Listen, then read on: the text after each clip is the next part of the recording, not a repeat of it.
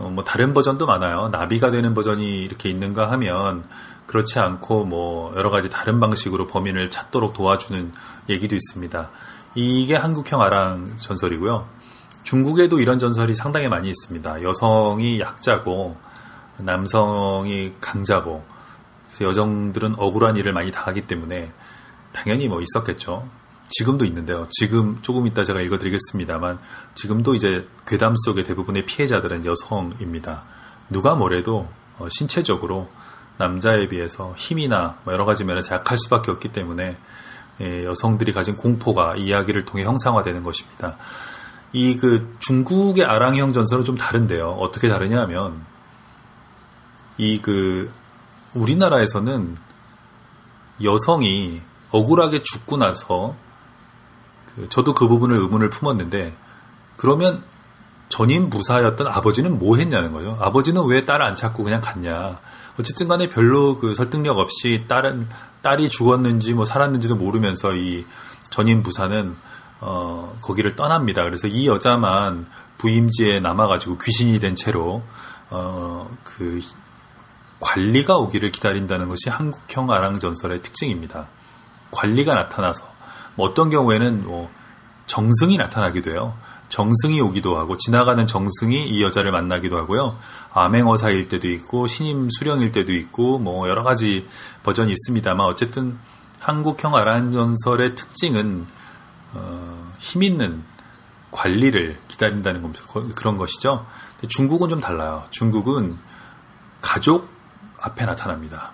그래서 이 억울한 일을 당한 여자가 아버지나 그 오빠 같은 사람 앞에 나타나게 되고 이 아버지와 오빠는 복수를 결심하고 이 나쁜 놈을 찾아갑니다. 그래서 이 나쁜 놈을 죽이거나 또는 죽이려고 하다가 실패해서 어, 관가에 붙들려 가게 되는데 거기서 이런저런 재판 과정을 거치면서 어, 나쁜 놈을 단죄하게 되는 것입니다. 그래서 이거 어디 익숙하시죠? 예, 옛날에 한때 우리나라에서 엄청나게 유행했던 그 포청천이라는 드라마 있었죠. 그 대만 드라마였나요? 이 형식이 늘 이런 식입니다. 억울한 일을 당하고 어, 가족이 사적인 복수를 하려고 하는데 어, 그 과정에서 이 판관인 포청천에게 이 역시 밝혀지게 되고요. 그래서 이 처음에 포청천은 이 죽이려는 사람들, 복수를 하려는 사람들을 단죄하려고 하다가 여러 가지 그뭐 수사와 여러 가지 뭐 여러 가지 추론을 통해서 알고 보면 권력자에게 죄가 있다는 걸 알게 되고 개작두를 대령하라 이래가지고 이제 뭐 그 유명한 개작두가 나오게 되는 것이죠. 약간 다르긴 합니다. 어쨌든 중국형 아랑 전설에서 전래되었다라는 흔적은 대단히 많이 발견됩니다. 네, 물론 우리나라의 이런 아랑형 전설들은 일본으로도 넘어갔겠죠. 그러나 일본에서 어떻게 변형되었는지까지는 제가 잘 모르겠습니다. 어쨌든 요즘에 그 어, 일본의 괴담과 우리나라의 괴담에는 대단히 어, 유사성이 많습니다. 그래서 이분도 그, 그 부분에 착목을 했는데요. 네, 이 앞부분에 한번 얘기를 들어보시죠. 예. 일본의 괴담들이 한국에 전파된 시기는 일제 침략기일 가능성이 매우 높은데 특히 화장실 괴담은 그런 주장을 설명하는데 매우 효과적이다. 화장실 괴담은 크게 재래식 화장실과 수세식 화장실로 나누어 볼 수 있다. 이러한 화장실 구조의 변천은 요괴들이 출현하는 공간적인 배경과도 무관하지 않다. 즉, 재래식의 경우는 밑에서 요괴가 나타나지만 수세식의 경우는 밑에서 나타날 수 있는 공간이 없기 때문에 대개 화장실 위쪽에서 나타난다는 식으로 설명된다. 재래식 화장실은 우리의 전통적인 화장실 구조로 보기는 어렵다. 과거의 농촌에 가보면 화장실은 창고 역할을 겸하고 있기 때문에 이를 보면 한참 있다가 풍덩 하는 소리가 들릴 정도로 깊지는 않았다. 일제시대 이후부터 생긴 재래식이라고 불리는 학교의 화장실은 제법 깊었기 때문에 여기에서 다양한 이야기가 만들어졌다. 본인이 조사한 바에 따르면 초등학교에서 유행하는 괴담의 무대는 크게 학교의 터, 운동장, 교실, 화장실, 그리고 그 외에 학교에 있는 건물 등으로 나누어진다. 교실은 일반 교실과 음악실, 미술실, 컴퓨터실 등과 같은 특별실이 있다.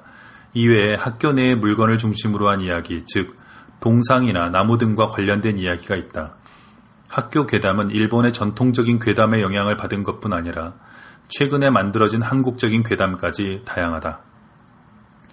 1. 학교 부지가 연못인 경우 학교 부지와 관련된 이야기는 크게 두 가지 유형으로 나누어진다. 호수를 메우고 학교를 세웠다는 유형과 공동묘지를 갈아엎고 그 자리에 학교를 세웠다는 유형이다. 흥미로운 것은 호수였다는 것인데 일본에서는 대개 공동묘지로 표현된다는 점에서 한국과 차이가 있다. 이들 학교 부지와 관련된 이야기는 학교의 행사와 연관이 있다. 소풍이나 운동회 등 학교에 행사가 있을 때 비가 내렸던 경험이 토대가 되어 만들어진 유형으로 생각된다. 학교 부지가 호수로 제시된 이야기를 보면 호수 안에 용이나 이무기가 살고 있었는데 이들을 잘못 건드려서 행사 때마다 비가 온다는 것이다.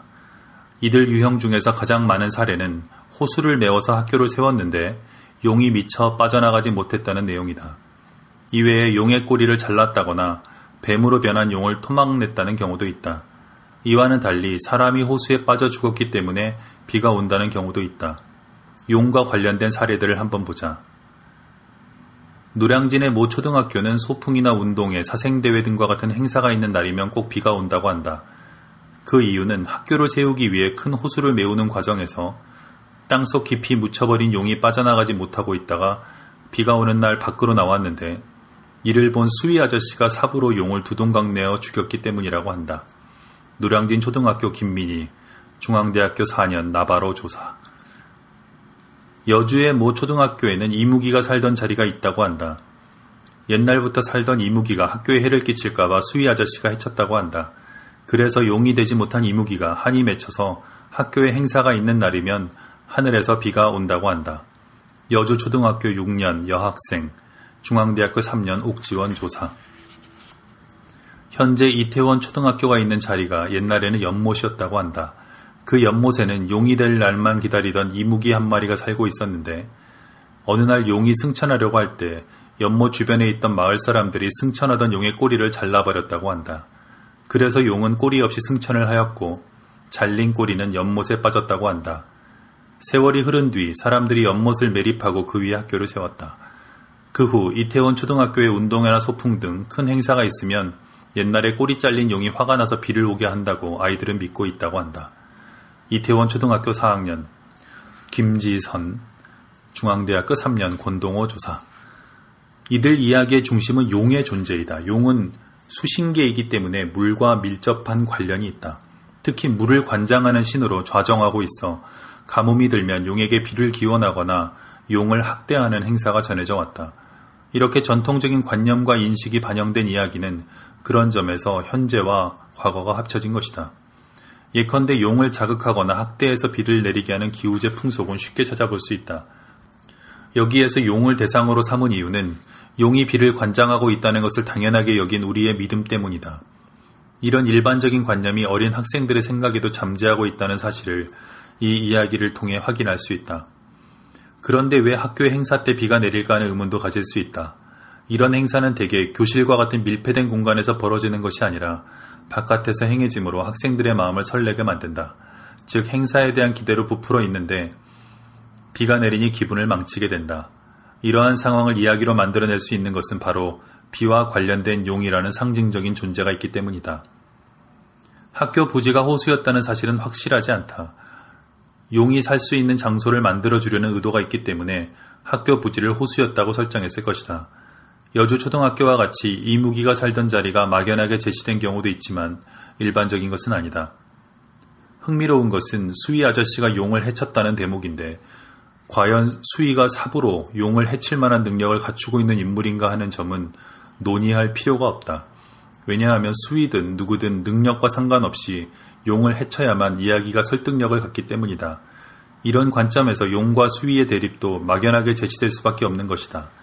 용의 절대적인 능력을 고려한다면 수위가 삽으로 몸통을 자른다는 것은 설명하기도 어렵고 가능하지도 않기 때문이다. 하지만 어린 학생들의 사고 수준에서는 그런 것까지 고려할 필요가 없다. 자신들이 말하고자 하는 결말을 이끌어내는 것 자체로 이야기가 완성되었다고 생각하기 때문이다.